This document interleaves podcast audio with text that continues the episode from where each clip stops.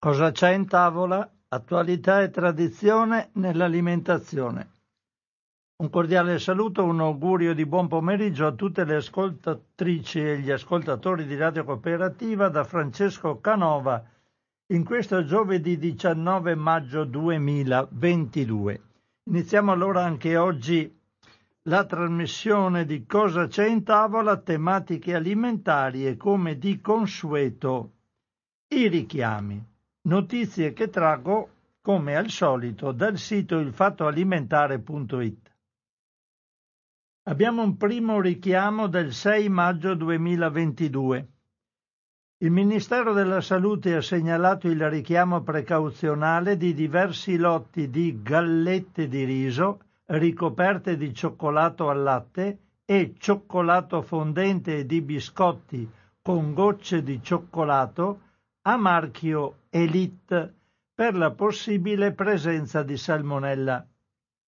I prodotti in questione sono venduti in confezioni da 70 grammi per quanto riguarda entrambi i tipi di gallette e da 180 grammi per quanto riguarda i biscotti.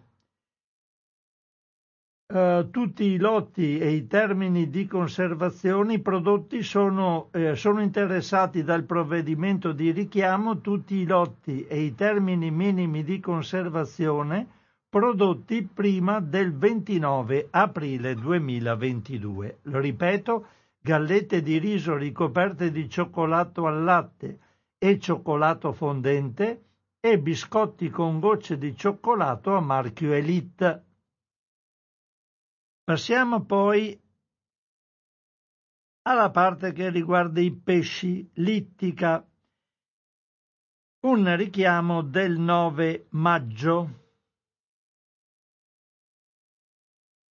In questo caso il Ministero della Salute e Metro, catena specializzata nel commercio all'ingrosso, hanno segnalato il richiamo da parte del produttore di un lotto di trance di pesce spada a mezzaluna surgelate a marchio Noriberica per presenza di mercurio oltre i limiti ammessi. Il prodotto ha data di scadenza 14 settembre 2023, essendo un surgelato. Quindi trance di pesce spada a mezzaluna a marchio Noriberica, ritirate per eccesso di mercurio. Poi un altro richiamo è del 10 maggio.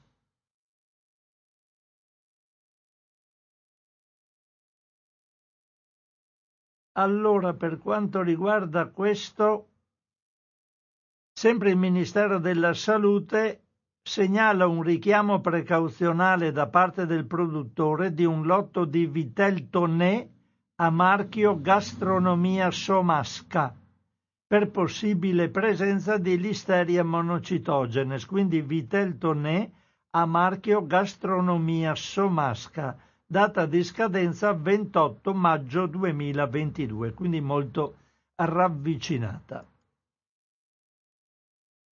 Una notizia ancora dell'11 maggio.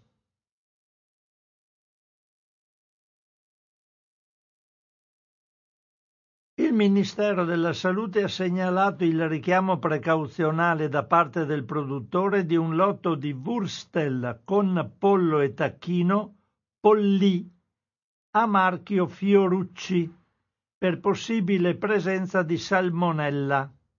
Data di scadenza 27 giugno 2022. Altro richiamo sempre dello stesso giorno, sempre dal Ministero della Salute. Richiamo precauzionale emesso dal produttore di un lotto di formaggio Latteria Val Contadino a marchio Ciresa SRL. Sospetta presenza di listeria. Le scadenze sono 18 giugno 2022 e 1 luglio 2022. Formaggio Latteria Val Contadino a marchio Ciresa. Andiamo adesso al penultimo richiamo del 12 maggio 2022. Qui abbiamo un richiamo di acqua minerale. Il Ministero della Salute e i supermercati Deco hanno segnalato richiamo precauzionale da parte del produttore di 2 lotti e formati di acqua minerale effervescente naturale Claudia per la possibile presenza di Staphylococcus aureus. Qui abbiamo termine minimo di conservazione 21 aprile 2023 per quanto riguarda le bottiglie da 1,5 litri e le bottigliette da mezzo litro invece 21 aprile 2023, la stessa scadenza. Quindi acqua, richiamo precauzionale di acqua minerale effervescente naturale Claudia per possibile presenza di Staphylococcus aureus. Infine passiamo all'ultimo richiamo che è del 16 maggio.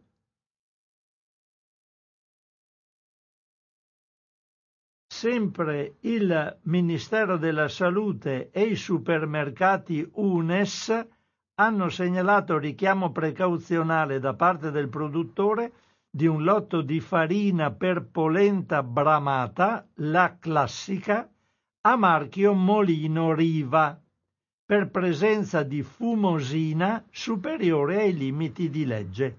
Termine minimo di conservazione 12 gennaio 2025, quindi polenta bramata la classica a marchio Molino Riva. E qui finiscono i richiami. Adesso, prima di continuare con alcuni articoli dal Fatto Alimentare, volevo leggervi un articolo che invece ha una genesi diversa, che io ho trovato sul numero online dell'Indipendente nel settore consumo critico. È una notizia che è stata posta nel sito a firma di Giampaolo Usai, che evidentemente si interessa del settore legato agli alimenti. Leggo questo articolo perché volevo collegarlo. Qui si parla un po' di come l'industria alimentare ha trasformato il cibo che mangiamo. Potremmo poi collegare l'articolo ad alcuni articoli successivi tratti dal Fatto Alimentare che riguardano soprattutto il problema dell'obesità. Obesità, zuccheri e così via. Allora, leggo prima questo articolo di Giampaolo Usai, come vi dicevo, da l'Indipendente online, settore consumo critico.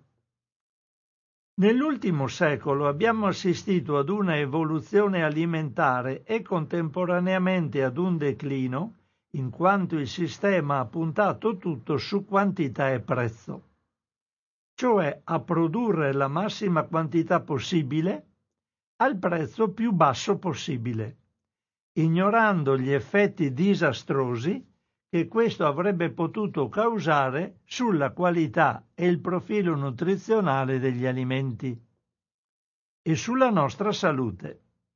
In questo articolo parleremo delle differenze nutrizionali tra cibo industriale e preindustriale, prendendo in considerazione 4 alimenti che mangiamo tutti i giorni o quasi: la carne di pollo, il pomodoro, la pasta, la pizza. Cibo industriale versus artigianale, cioè in confronto all'artigianale. Il pollo. Uno studio del 2010, pubblicato su varie riviste scientifiche, tra cui Public Health Nutrition dell'Università di Cambridge, presenta un'analisi del pollo dal punto di vista del profilo nutrizionale e dal punto di vista dell'evoluzione storica nel metodo di allevamento. Qui ci sono delle tabelle, non le posso mostrare. Dice: guardando le tabelle appare inconfutabile un trend, quindi un percorso peggiorativo riguardo i contenuti di grassi e di proteine del pollo che è oggi in commercio. Da fine Ottocento ad oggi si registra un enorme aumento nel contenuto di grasso. Ne troviamo infatti tra il 2 e il 4% alla fine dell'Ottocento, che poi aumenta fino al 23% di oggi. Parallelamente il contenuto di proteine cala. Una volta il contenuto era costantemente sopra il 20%. Ora invece siamo nettamente al di sotto, siamo quasi al 16%. Il contenuto di calorie è passato dalle 110-120 kcal per etto dei polli di fine Ottocento alle 270 calorie del pollo di oggi. Chiaramente se c'è più grasso è più calorico. Guardando un'altra tabella dello studio, dove viene analizzato il profilo di grassi omega 6 e omega 3, vediamo come il grasso omega 6 è drasticamente aumentato, anche solo rispetto ai polli degli anni 70 del secolo scorso, passando da un 14% circa ad un 20-28% attuali. Viceversa, il contenuto di grassi omega 3, i grassi buoni antinfiammatori, è diminuito in maniera pesante, di oltre 1/10 rispetto a quello degli anni 70. Agli inizi del secolo scorso un pollo impiegava in media 16 settimane per raggiungere il peso di 1,5 kg. Oggi impiega un terzo del tempo, 5-6 settimane, e viene macellato quando non ha ancora raggiunto nemmeno la pubertà. In pratica è un pulcino grosso. Oggi un pollo in allevamento intensivo può essere pronto per la macellazione in meno di 6 settimane. Una volta una gallina deponeva in media circa 90 uova l'anno negli anni 30. Oggi ne produce facilmente almeno 250. Passiamo al pomodoro, cibo industriale rapportato all'artigianale. Se confrontassimo un pomodoro degli anni 70 e uno di oggi, apparentemente non noteremo grosse differenze, oltre al fatto che quello di oggi è un po' più grosso e forse un po' più bello a vedersi. Se potessimo assaggiarli entrambi, però, ci accorgeremmo subito che quello di oggi ha un sapore molto più diluito. Dire che il pomodoro di oggi non sa più di niente non ha solo a che vedere con la bontà, ma riflette un gravissimo problema nutrizionale. Il pomodoro che non sa di nulla è un cibo industriale, impoverito di vitamine, minerali e sostanze antiossidanti, che sono appunto gli elementi che conferiscono al pomodoro, tra le altre cose, il suo sapore. E questo significa non solo che il pomodoro di oggi è meno buono, ma che per avere la stessa quantità di vitamina C o di licopene, il caratteristico antiossidante dei pomodori, che 100 anni fa ottenevamo mangiando un pomodoro, oggi bisogna consumarne forse 2 o 3. Infatti, maggiore è la resa per ettaro nei campi, agricoltura intensiva industriale, e minore sarà il contenuto di licopene e vitamina C. Alla pianta infatti servirebbe un terreno non impoverito di sostanza organica e un lasso di tempo più lungo per conferire al frutto un buon contenuto di vitamine, minerali e antiossidanti. Con l'agricoltura intensiva invece si punta a ridurre i tempi di maturazione della pianta e si impoveriscono i terreni con forte utilizzo di sostanze chimiche di sintesi come fertilizzanti, pesticidi, fungicidi, eccetera. L'agricoltura industriale raccoglie i frutti ancora in parte acerbi, anche per esigenze di logistica e trasporto delle merci nelle lunghe distanze. Se raccogliessimo il frutto quando è maturo, arriverebbe nei supermercati troppo maturo e non sarebbe desiderabile per il consumatore. In agricoltura l'uso massiccio di fertilizzanti e pesticidi impoverisce il suolo. Il fertilizzante di sintesi, infatti, pur fornendo azoto e facendo crescere la pianta più in fretta, non ha nulla a che vedere con un suolo naturalmente fertile in cui la pianta trova anche molte altre sostanze organiche. E quando la pianta è troppo coccolata, ovvero protetta da sbalzi climatici, insetti, eccetera, come avviene ad esempio nelle produzioni in serra, non ha più bisogno di produrre quei fitocomposti come i polifenoli, il licopene, eccetera, che sono delle difese per la pianta e anche per noi.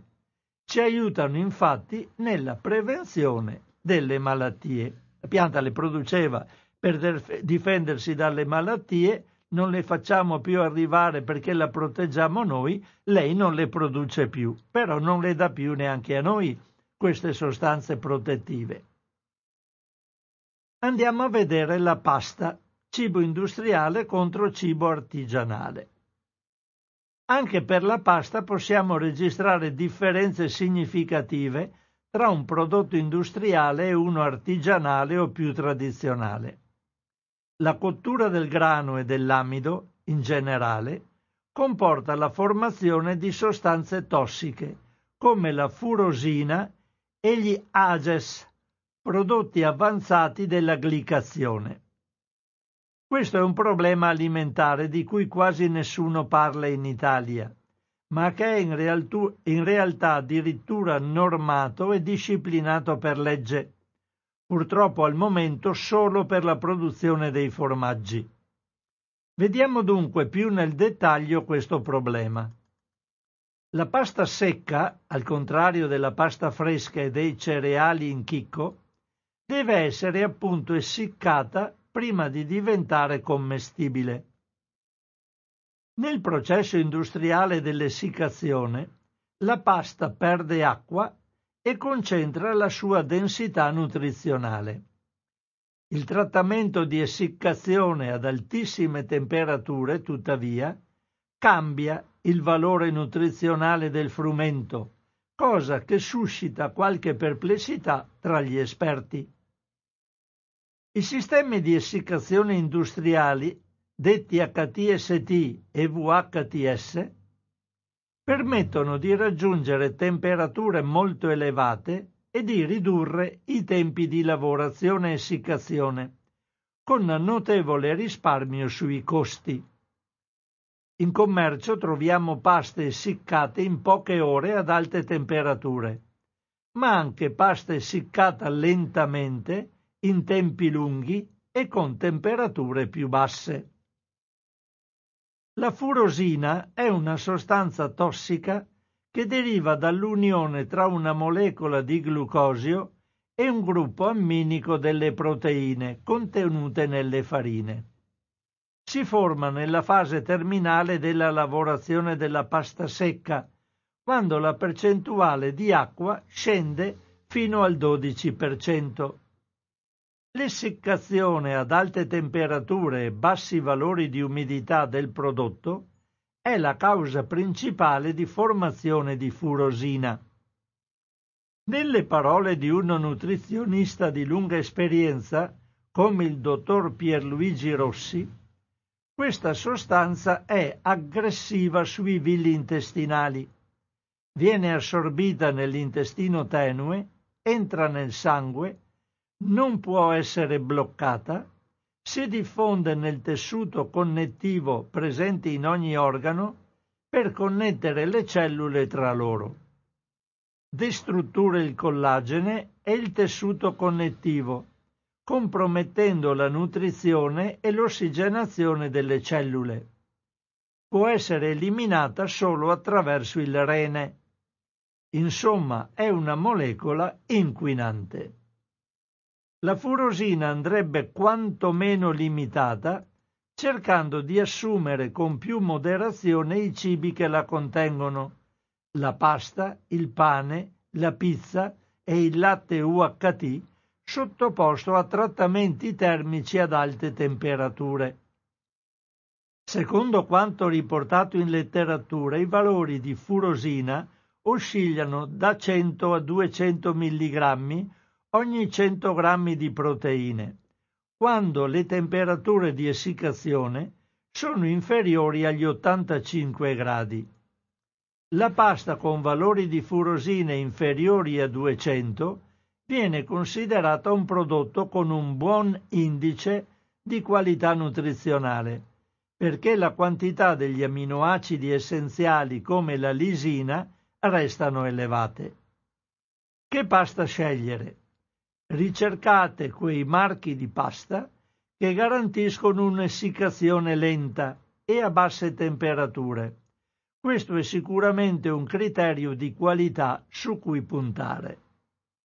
Molti dei produttori di pasta che possiedono aziende piccole a conduzione familiare o comunque che non hanno uno sbocco nella grande distribuzione, hanno di solito metodi di essiccazione della pasta meno industriali e quindi offrono un prodotto di qualità superiore al marchio di pasta industriale. Per non parlare poi dei piccoli produttori di pasta fresca, sia all'uovo che semplice. Anche questi di solito sempre a dimensione locale o artigianale e non industriale, ci dispensano dalla preoccupazione della furosina. Come abbiamo detto, la furosina si crea durante il processo di essiccazione ed è quindi assente nella pasta fresca. Andiamo adesso a vedere l'ultimo alimento delle nostre indagini industriale contro artigianale, la pizza. Esaminiamo l'etichetta di una pizza surgelata in vendita al supermercato. Vedremo subito una elaborata lista di ingredienti, cosa che si traduce in una bassa qualità nutrizionale dell'alimento. Infatti, più ingredienti sono presenti e più il prodotto è industriale e di bassa qualità.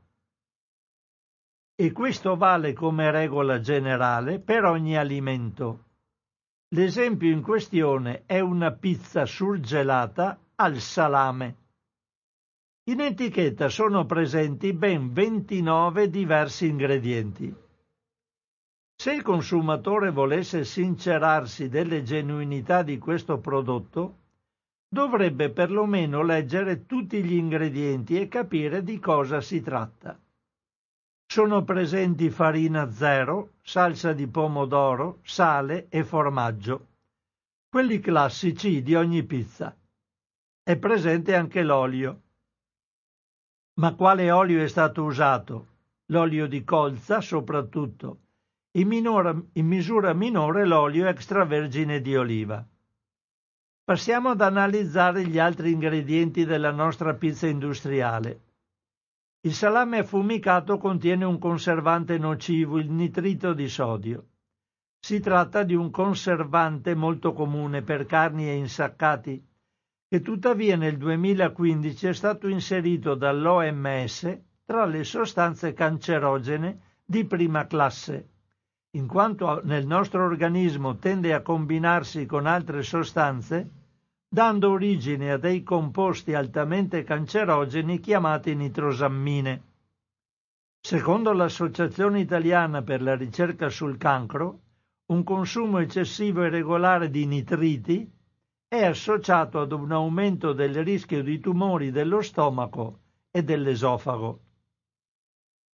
Un altro ingrediente che troviamo nel salame di questa pizza surgelata è il destrosio, uno zucchero semplice, ottenuto dalla lavorazione degli amidi del mais e della fecola di patate. Ha la mera funzione di esaltatore di sapidità, in questo caso, dato che come conservante c'è già il nitrito di sodio. Ma l'aggiunta di zuccheri nascosti all'interno della nostra pizza non si ferma a questo. Infatti troviamo la presenza anche di zucchero, maltodestrine e caramello.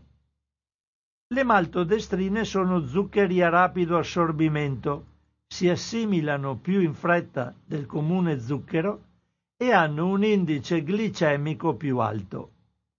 Per questo sono molto utilizzate da chi pratica sport a livello agonistico. Ovviamente sono aggiunte inutili nel cibo delle persone comuni, con fabbisogni di zucchero molto inferiori a quelli di un atleta. Il caramello è anch'esso uno zucchero, il risultato della cottura del saccarosio sino alla sua fusione, che avviene a temperatura di oltre 160 gradi. Il fenomeno di cottura degli zuccheri dà origine a un'altra sostanza molto problematica e tossica per la nostra salute, l'acrilammide, di cui sentiamo spesso parlare. E il caramello ne è appunto ricco. Da segnalare in questa pizza anche la presenza di amido modificato, un altro carboidrato ottenuto sempre dalla lavorazione dell'amido di mais o della fecola di patate, che serve per dare una consistenza più gradita al consumatore nel prodotto. Altri ingredienti del tutto improbabili per una pizza fatta in casa o anche da pizzeria sono le proteine vegetali idrolizzate.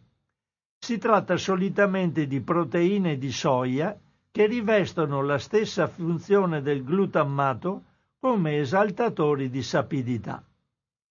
Appaiono del tutto evidenti le grandi differenze di contenuto nutrizionale e di salubrità tra un cibo industriale come le pizze surgelate e un cibo casalingo artigianale. Dubito infatti che vostra moglie o il pizzaiolo sotto casa possano pensare di aggiungere caramello, destrosio e proteine idrolizzate nell'impasto della pizza. Conclusioni. La prima cosa da fare è usare il senso critico quando si va a fare la spesa. Soffermatevi a valutare qualche istante il prodotto, al di là del prezzo e delle diciture in evidenza, a leggere l'etichetta degli ingredienti e prestate attenzione alla scelta di prodotti davvero di qualità, preparati con pochi ingredienti e se possibile di produzione locale o regionale, e freschi. Ne guadagnerà la vostra salute e anche l'ambiente che ci circonda, e darete il vostro sostegno a chi produce cibo in maniera più pulita.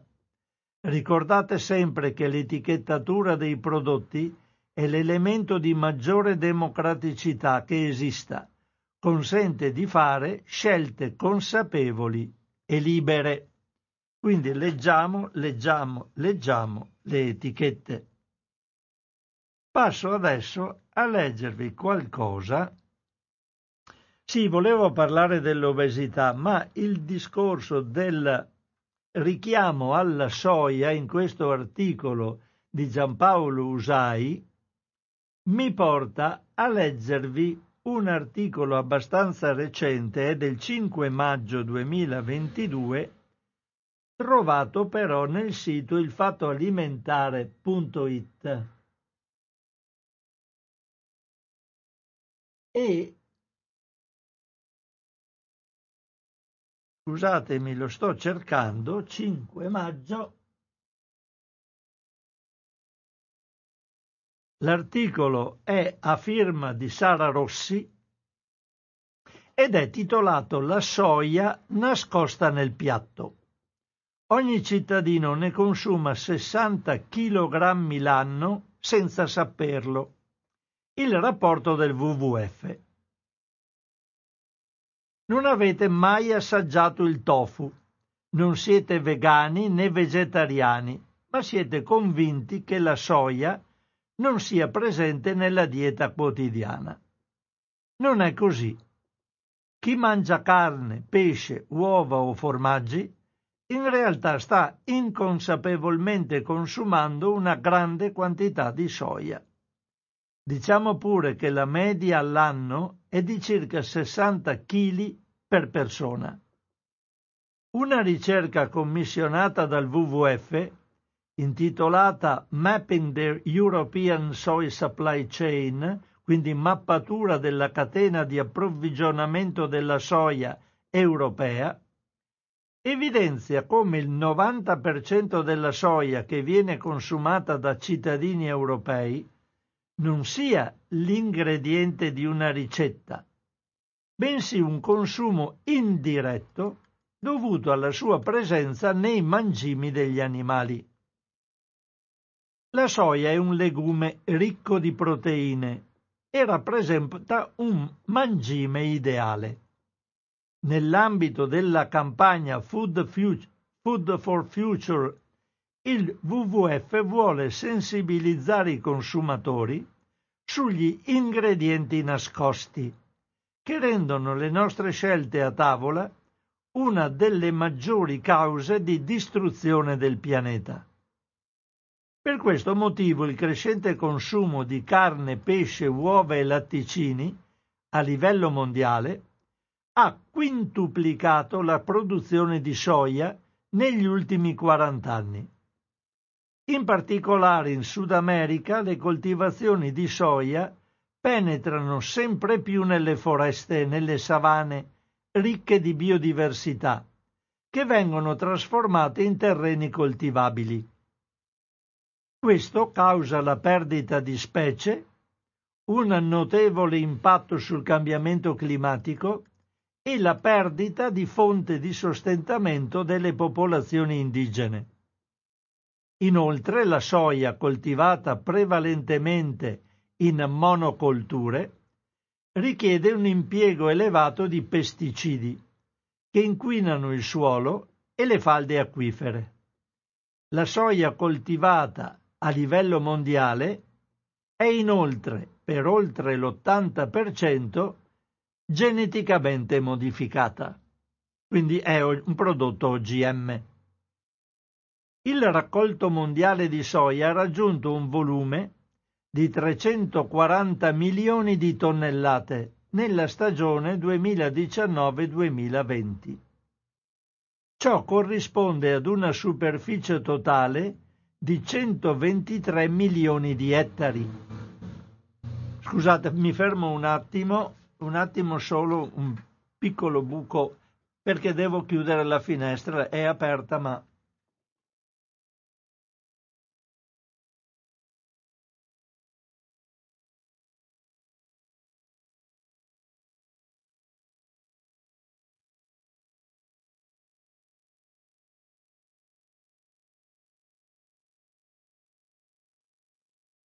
Eccomi qua, scusatemi per questo intervallo non voluto, ma la strada purtroppo ha un trafficaccio e fa troppo rumore. Non mi fido più che dal microfono non arrivi anche nelle vostre inconsapevoli cucine.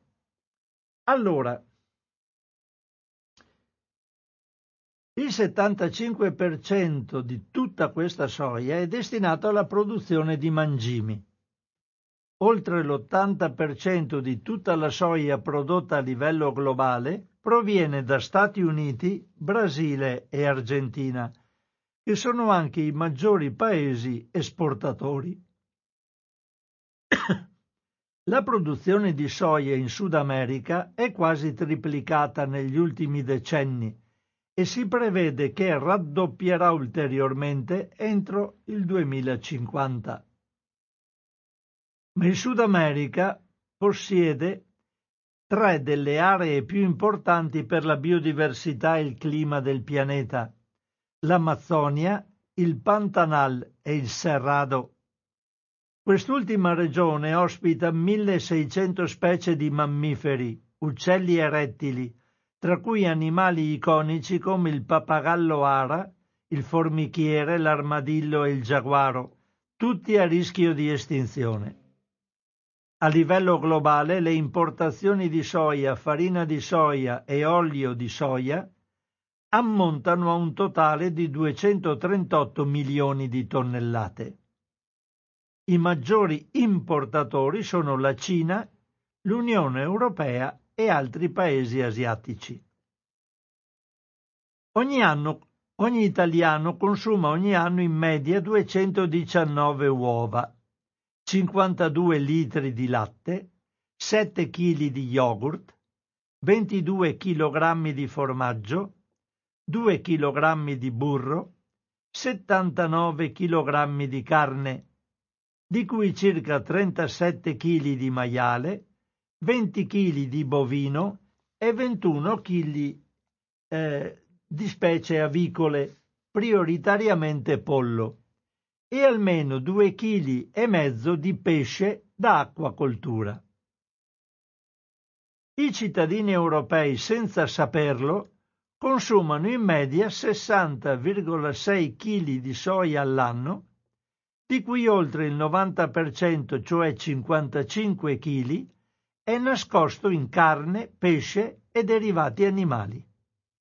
L'uso diretto per la nostra alimentazione ammonta invece a soli 3,5 kg all'anno.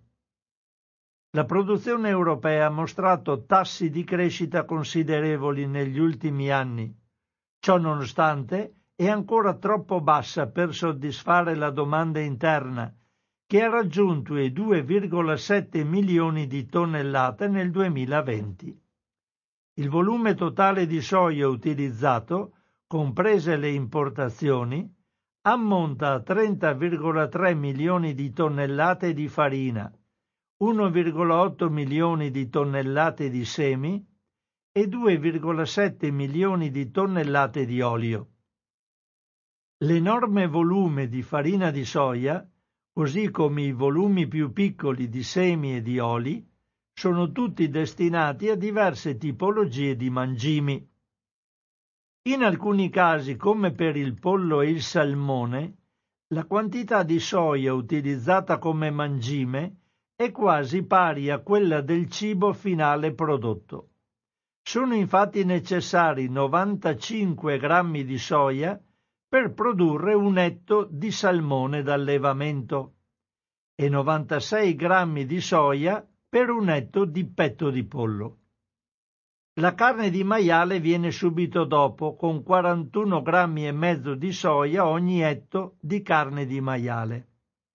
Anche le quote di soia incorporate nei prodotti lattiero-caseari, come il formaggio e il latte in polvere, sono alte. L'Italia importa dall'estero il 90% della soia e il 50% del mais, materie prime utilizzate in larga parte per la produzione di mangimi per la zootecnia intensiva.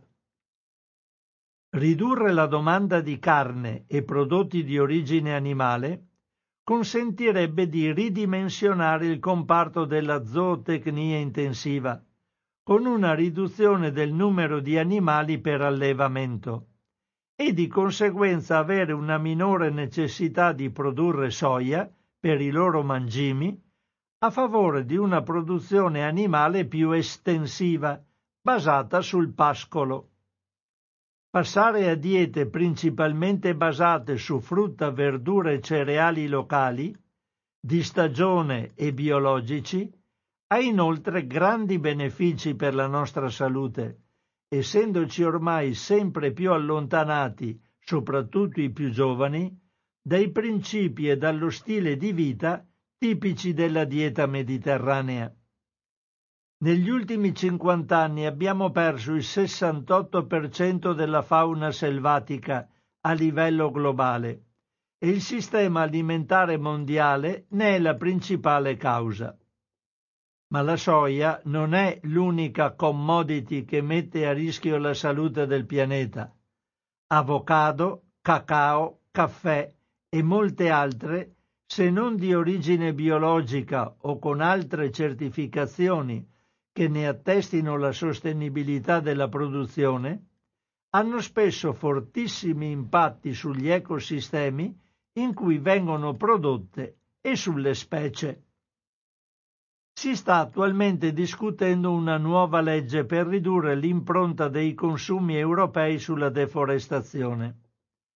Presentata lo scorso novembre, questo era un articolo, mi pare, è abbastanza recente, del 5/5 del 22, quindi è abbastanza recentissimo, direi. Presentata lo scorso novembre, la proposta di legge della Commissione europea ha diversi punti di forza.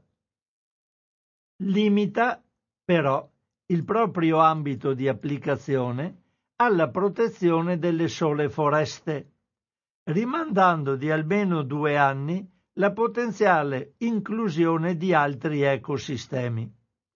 Di conseguenza, viene di fatto ignorata l'attuale espansione delle attività produttive agricole su savane e praterie, con il rischio di trasferire su questi ecosistemi tutta la pressione causata dalla produzione di soia, una volta che verranno proibiti altri fronti espansivi. Inoltre, la lista di prodotti e materie prime stilata dalla Commissione dovrà necessariamente comprendere tutti quei prodotti la cui filiera genera distruzione delle foreste ed ecosistemi, per esempio la carne di maiale e di pollo e il mais. È quindi cruciale che i cittadini europei sollecitino i governi a difendere la natura e a sostenere una legge efficace, senza scappatoie e lacune. Una legge che includa tutti gli habitat e tutte le materie prime e che rispetti anche i diritti umani, conclude Eva Alessi, responsabile sostenibilità del WWF. Quindi noi, come capite, dovremmo sollecitare i governi, ma visto quanto i governi ci ascoltano, io credo che l'unica possibilità che noi si abbia è quello di fare la spesa in modo consapevole a livello personale, perché ci sono troppi interessi, troppi denari, e quando c'è questo diventa prioritario per la politica. Sono le 12:46, intanto attivo la linea telefonica. Il consueto numero di Radio Cooperativa, lo 049 880 9020, è da adesso alla vostra attenzione. Subito squilla, quindi pronto Radio Cooperativa. Pronto, buongiorno, sono Barbara. Ciao Barbara. Ti volevo domandare una cosa intanto, così per avviare il discorso.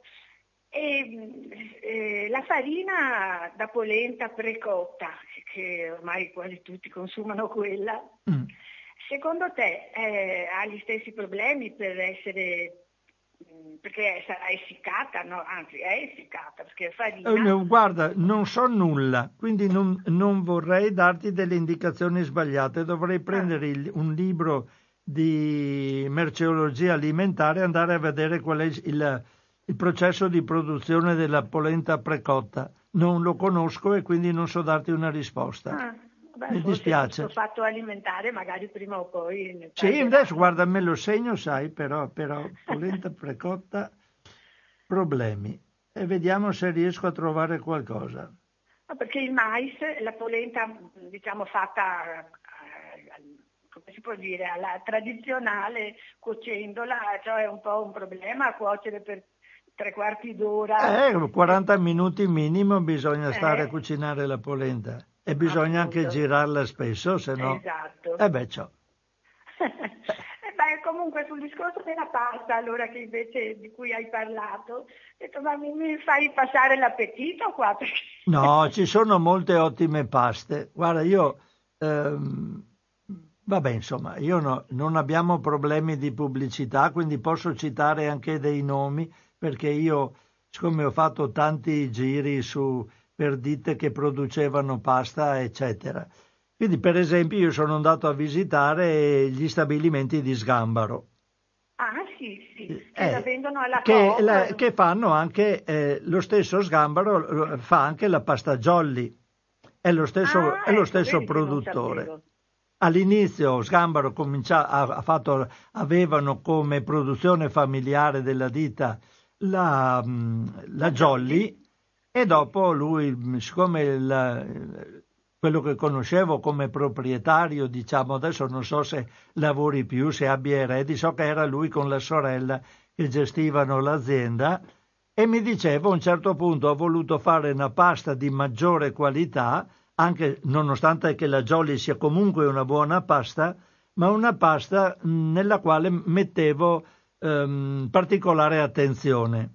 E l'ho chiamata pasta Sgambaro perché Sgambaro è il mio cognome, è per questo che sto dicendo sta particolarità, no? Quindi dice, vendendo pasta Sgambaro io ci metto la mia faccia sull'etichetta, quindi voglio che sia fatta bene. Comunque, indipendentemente dal tipo di ditta, perché molte altre, lui mi confermava che molte altre ditte fanno così, parlava proprio dell'essiccazione e mi mostrava gli essiccatoi della pasta, dove la pasta viene lentamente essiccata con bassissime temperature. Poi mi parlava, molte paste si dice trafilata al bronzo, dice ormai c'è la trafilatura plastica, non so quanti la facciano ancora, lui aveva tutte le sue trafilature di bronzo, dice il bronzo resiste molto, dà una pasta più buona, ha delle caratteristiche migliori. Quindi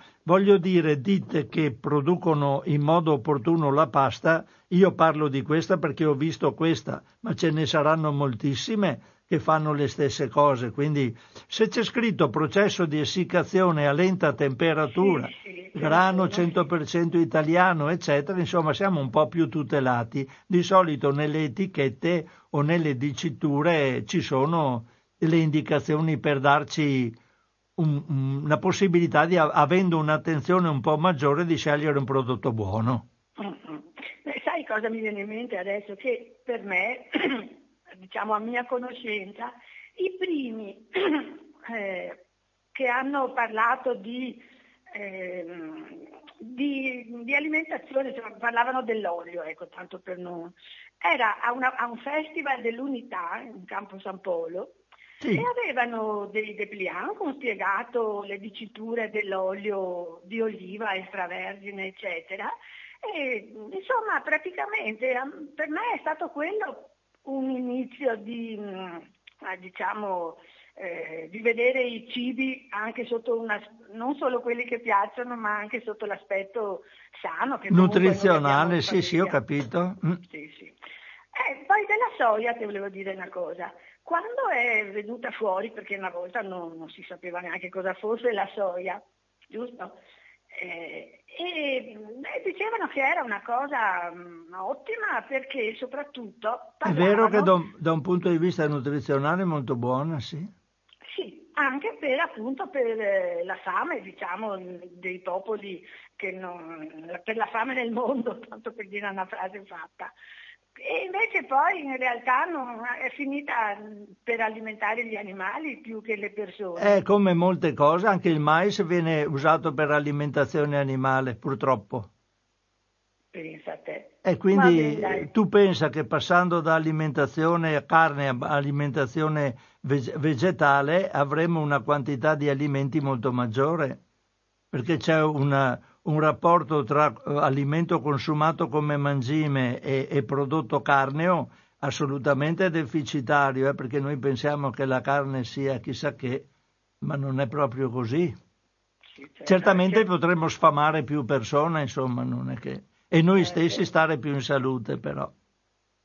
Sì, perché poi la carne che si mangia senza star tanto a guardare, ecco, non è carne più di tanto. Ma per carità, vedo, ci sono offerte che ti vendono, non so, un pollo costa €1, delle cose tragiche.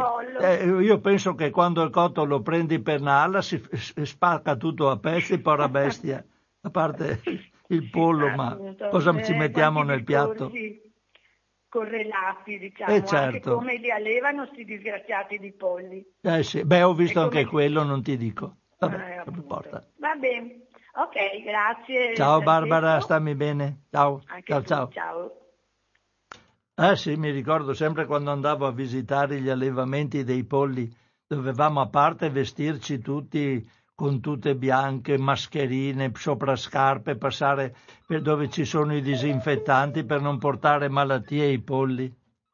E ci dicevano, state attenti, entrate piano, perché altrimenti se si spaventano vanno tutti su un mucchio e tutti quelli sotto muoiono schiacciati, per carità. Pronto Radio Cooperativa? Pronto? Sì? Francesco, buongiorno, è Piero di Cassola. Ciao Piero. Hai appena finito di parlare di polli e ti dico perché facevano piano, perché ce n'erano 8-10 a metro quadrato. Sì, è tremendo, terribile. E mi ricordo anche, ci ho lavorato dentro un paio d'anni appena diplomato e so di cosa parlo, e quindi ti ho accennato ancora dei chili di cloranfenicolo che arrivavano dentro.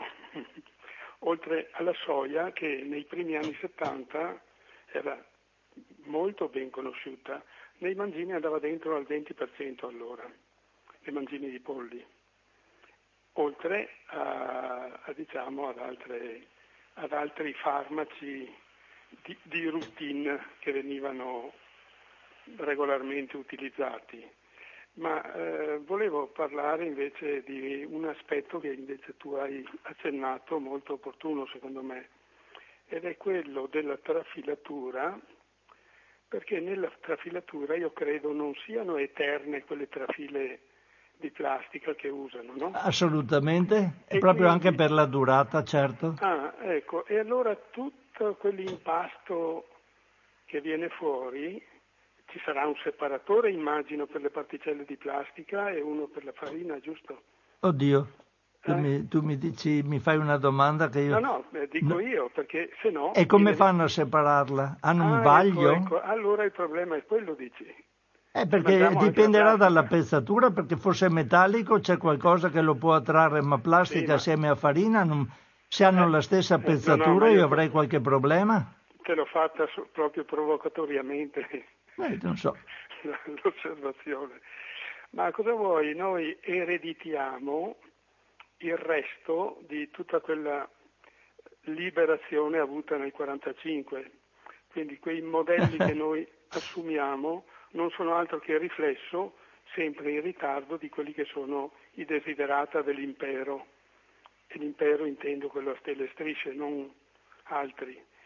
E quindi... Nominalmente l'hanno fatto per aiutarci, ma credo che abbiano aiutato se stessi. Giusto. Esportavano democrazia già allora, è vero. Esportavano economia. Esportavano democrazia, verissimo.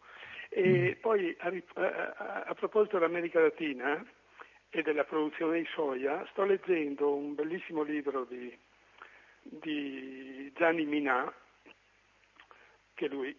ha conosciuto molto bene, conosce poi, a Porto Alegre ha fatto, fai conto, 12 interviste molto interessanti su varie tematiche, a cominciare da Galeano, a finire a Hugo Chavez, a altre personalità di spicco che frequentavano quei forum, no?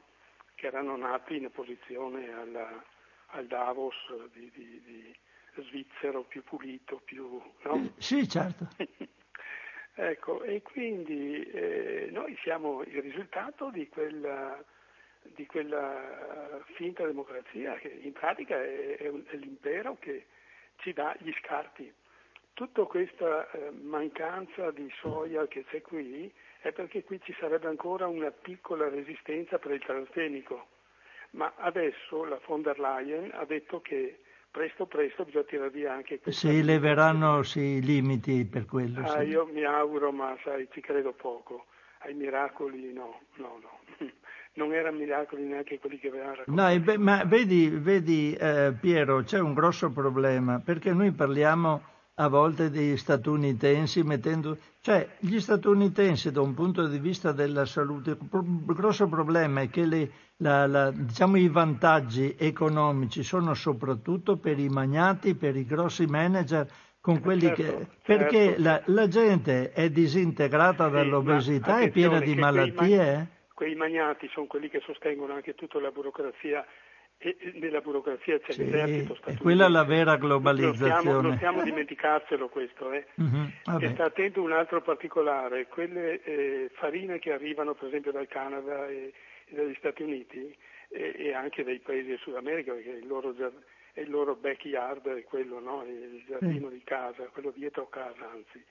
E sono tutti trattati con disseccanti che non col glifosato, anche... sì. È il glifosato, per cui già la salubrità di quelle farine è tutta da descrivere. Ti ringrazio, Francesco. Ciao Piero, grazie a te, grazie per le informazioni che mi hai dato. Va bene, allora adesso passo ad altri. La linea è sempre libera, volevo vedere se riesco a leggere qualcosa. No, c'è una...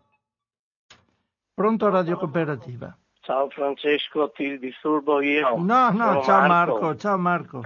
Ti voglio togliere una curiosità, se non lo sai, ma non dico nulla magari di molto interessante.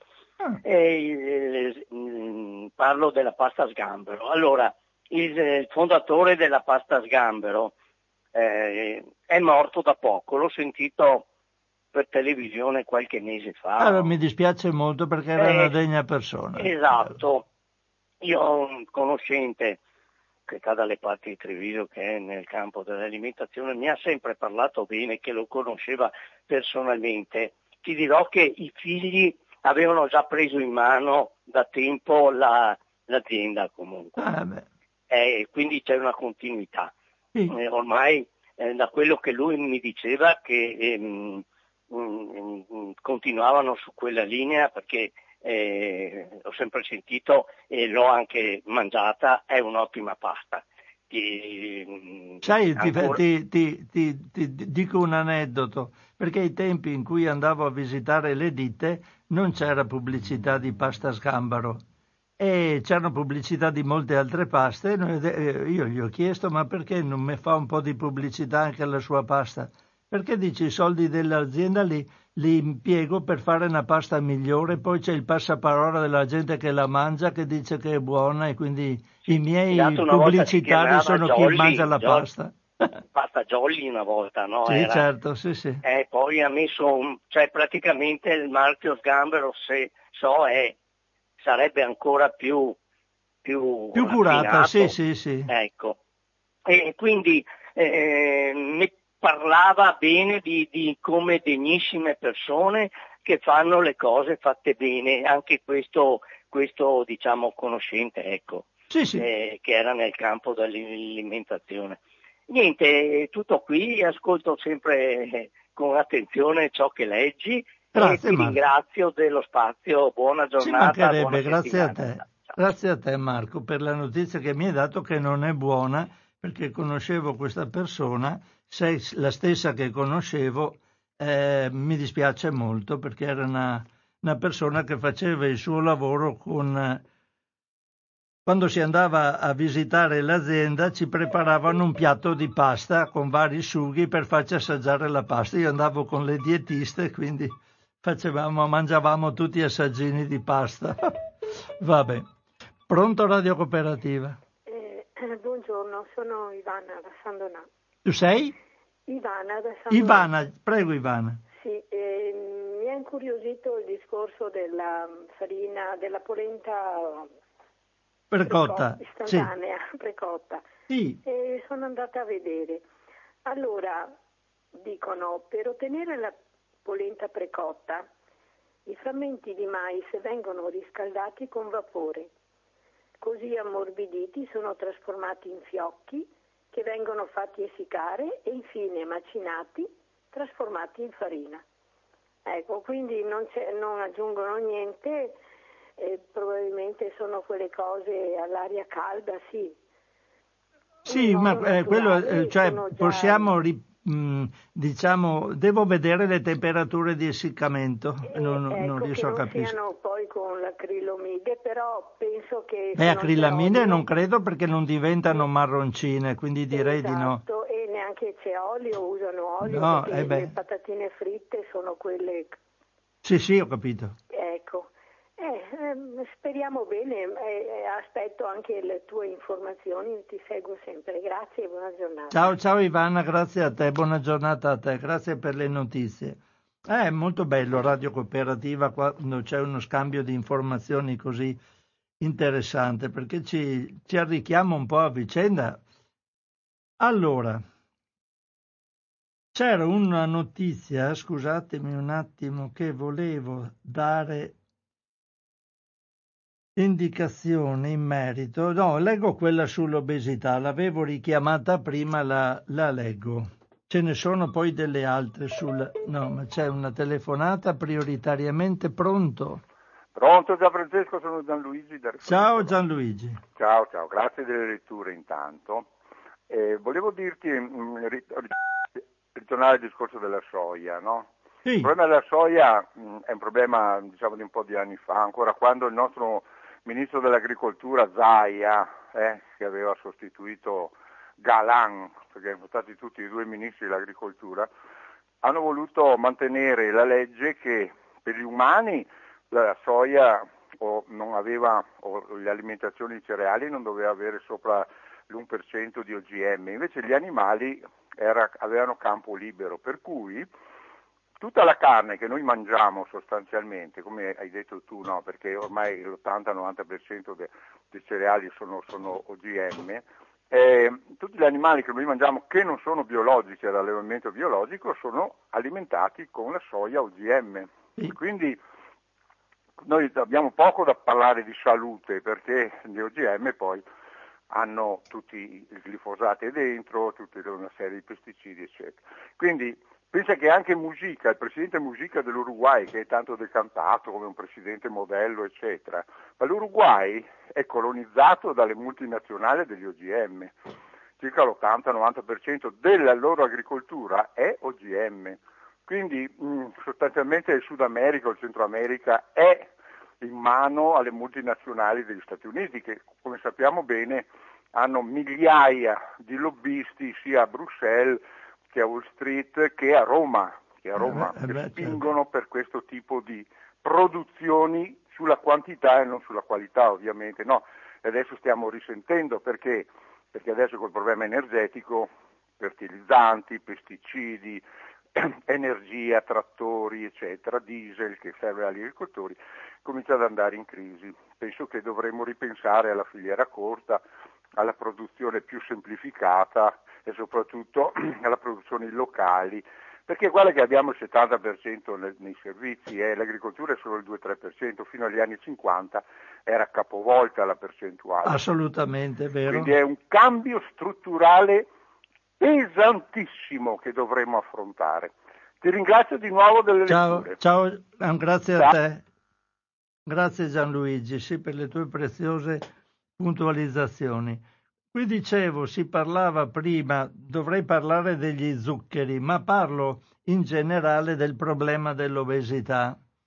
È un articolo di Sara Rossi del 4 maggio 22, perché c'è un rapporto europeo sull'obesità. Vediamo se riesco a vedere che tipo di rapporto. Sì, qui è scaricabile, comunque credo che se si cerca rapporto europeo sull'obesità regionale dell'OMS 2022 si riesce ad arrivare all'articolo. Qui andando su il sito ilfattoalimentare.it, andando su questo articolo di Sara Rossi, si riesce ad arrivare al punto nel quale c'è la possibilità di avere il collegamento ipertestuale. Comunque vado a leggere l'articolo di Sara Rossi.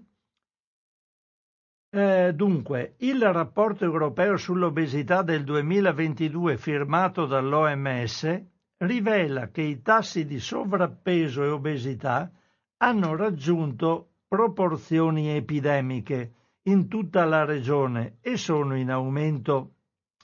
C'è di più, nessuno dei 53 Stati membri ha imbroccato la strada giusta per raggiungere l'obiettivo prefissato dall'OMS per limitare le malattie non trasmissibili e fermare il costante incremento di peso entro il 2025. Il dossier rivela che nella regione europea il 59% degli adulti e quasi un bambino su tre, il 29% dei maschi e il 27% delle femmine, sono in sovrappeso o sono obesi. Questa situazione fa sì che il nostro continente venga collocato al secondo posto nel mondo dietro gli Stati Uniti. Più precisamente il Regno Unito è al quarto posto dietro Israele, Malta e Turchia. Ormai la questione viene considerata tra le principali cause di morte e disabilità, con stime che indicano in 1,2 milioni di decessi all'anno, corrispondenti a oltre il 13% della mortalità totale, quindi è dovuta all'obesità. L'obesità aumenta il rischio di molte malattie non trasmissibili, inclusi tumori, problemi cardiovascolari, diabete mellito di tipo 2 e malattie respiratorie croniche. C'è di più, il problema è considerato una causa di almeno 13 diversi tipi di cancro ed è probabile che sia direttamente responsabile di almeno 200.000 nuovi casi di cancro all'anno, destinati a crescere ulteriormente. Purtroppo le persone in sovrappeso e obese sono state colpite in modo negativo dalla pandemia di Covid-19. Durante questo periodo ci sono stati cambiamenti sfavorevoli nel consumo di cibo e nei modelli di attività fisica e tutto ciò avrà effetti negativi sulla salute della popolazione nei prossimi anni. Anche i fattori ambientali che caratterizzano la vita nelle società moderne altamente digitalizzate sono elementi negativi. Il rapporto prende in esame il marketing digitale di prodotti alimentari malsani per i bambini e la proliferazione dei giochi online sedentari che contribuiscono alla crescente ondata di sovrappeso. Per contro, si potrebbero utilizzare le piattaforme digitali per promuovere le tematiche su salute e benessere, cosa che per ora non viene fatta. Il dottor Hans Kluge, direttore regionale dell'OMS per l'Europa, ha affermato che è ancora possibile invertire l'epidemia di obesità in Europa, creando ambienti più abilitanti, promuovendo investimenti e innovazione nella salute e sviluppando sistemi sanitari forti e resilienti. Per affrontare l'epidemia, il rapporto raccomanda una serie di interventi che gli Stati membri dovrebbero prendere in considerazione. Qualsiasi politica nazionale che miri ad affrontare i problemi del sovrappeso e dell'obesità deve avere alle spalle un impegno politico di alto livello. Si dovrebbero mettere a punto programmi in grado di raggiungere le persone lungo tutto il corso della vita e prendere di mira le disuguaglianze. Gli sforzi devono considerare quali sono i fattori determinanti della malattia, mentre le opzioni politiche dovrebbero allontanarsi da approcci incentrati sugli individui e affrontare gli elementi strutturali dell'obesità.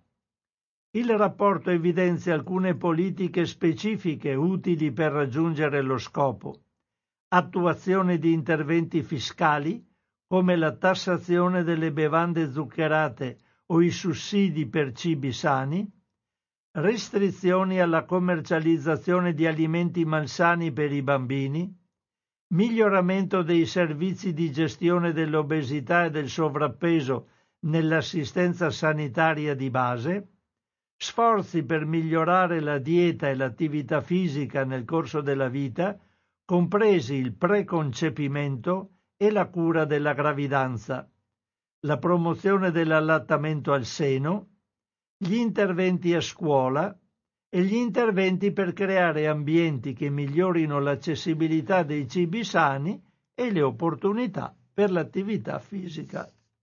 E questo è l'articolo di Sara Rossi. Quando leggo questi articoli e vedo sempre, vedete, interventi a scuola, interventi scolastici, programmi per le scuole, per insegnare educazione alimentare, io penso sempre a una cosa molto personale.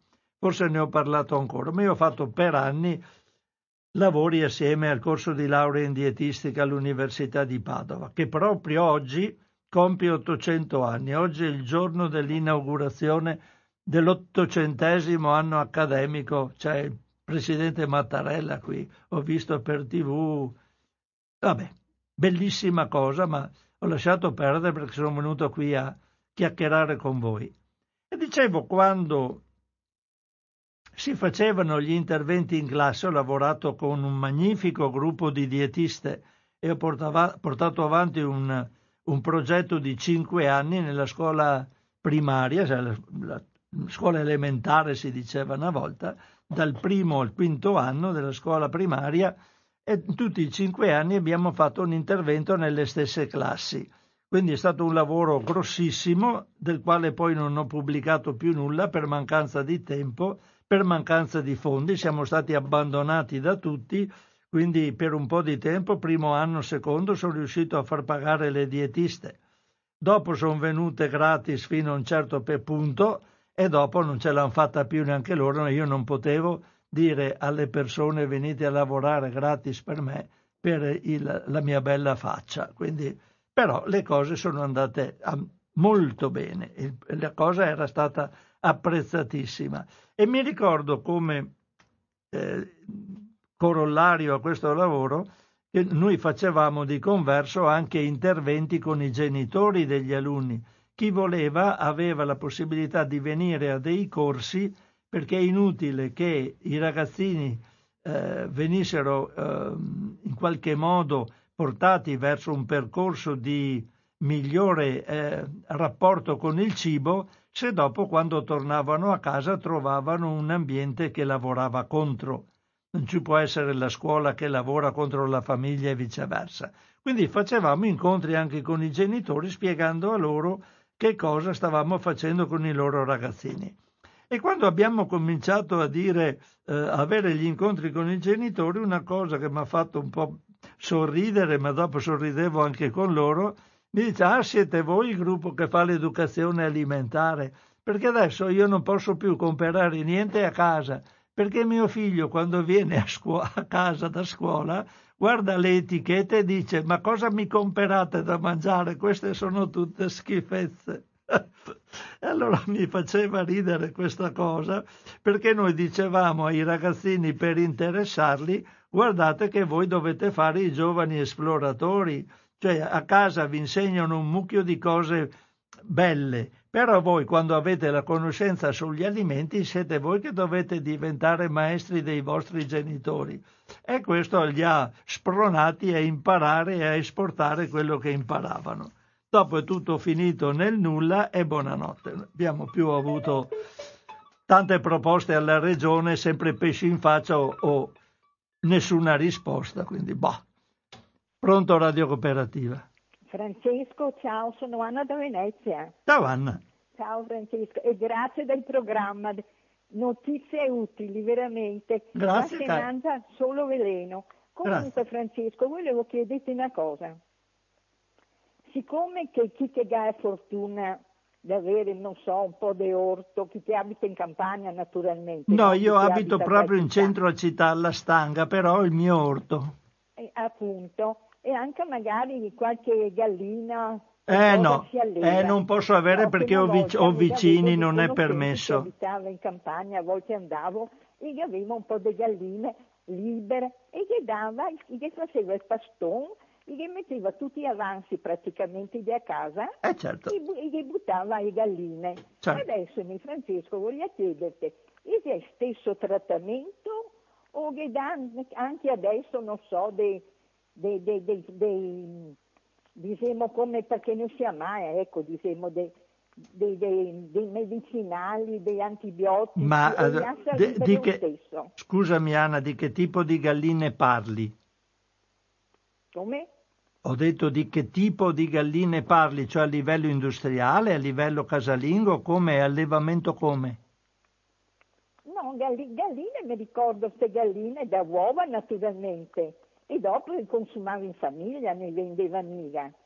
Però a volte avevo la fortuna di mangiare anche a me delle buonissime, però so che anche adesso qualcuno ha, diciamo, la fortuna di allevarsi qualche famiglia, qualche gallina, e vorrei sapere se a volte gli fa qualche trattamento.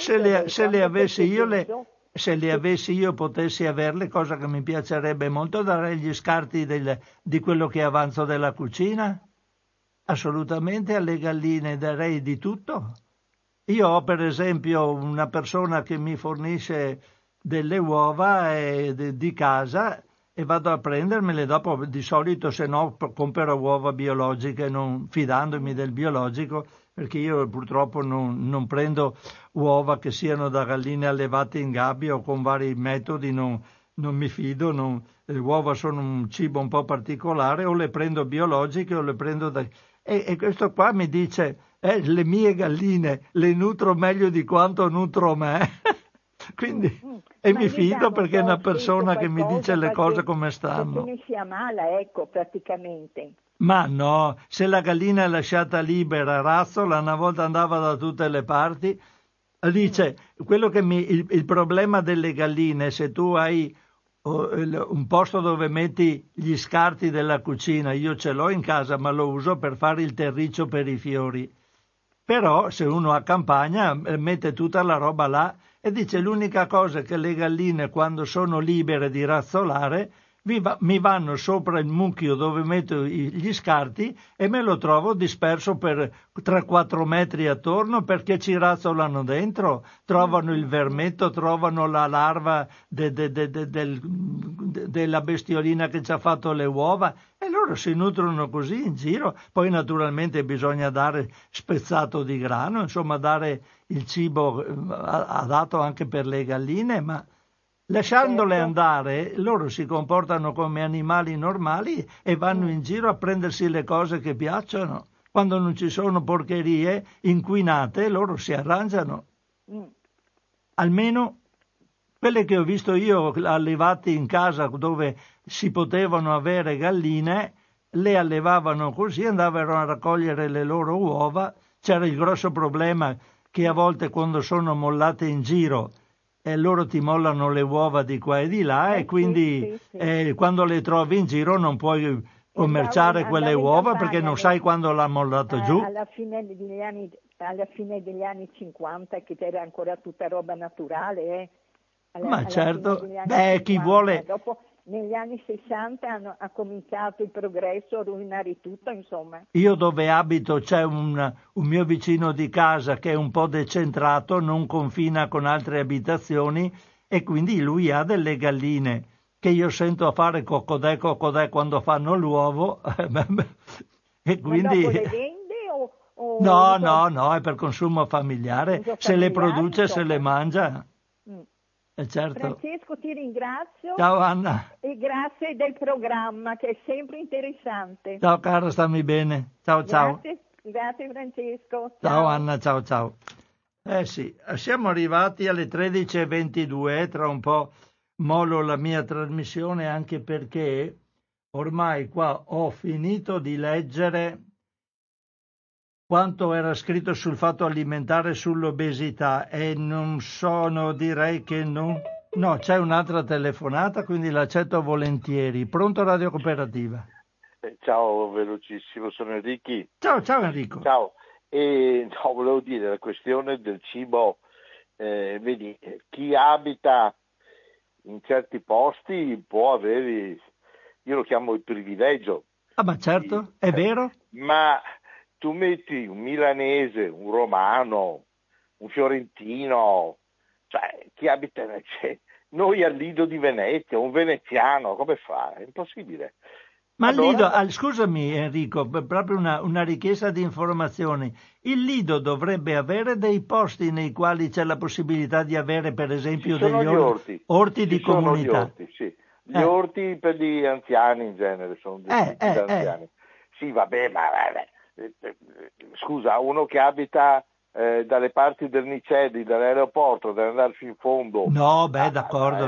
Dai, pensavo fossero un po' più dispersi. No, sono tutti in fondo dopo Malamocco. Ah, quindi hanno un posizionamento particolare. Cioè praticamente ne usufruiscono quelli che sono da quelle parti. Perché so che il Lido aveva una tradizione di orti.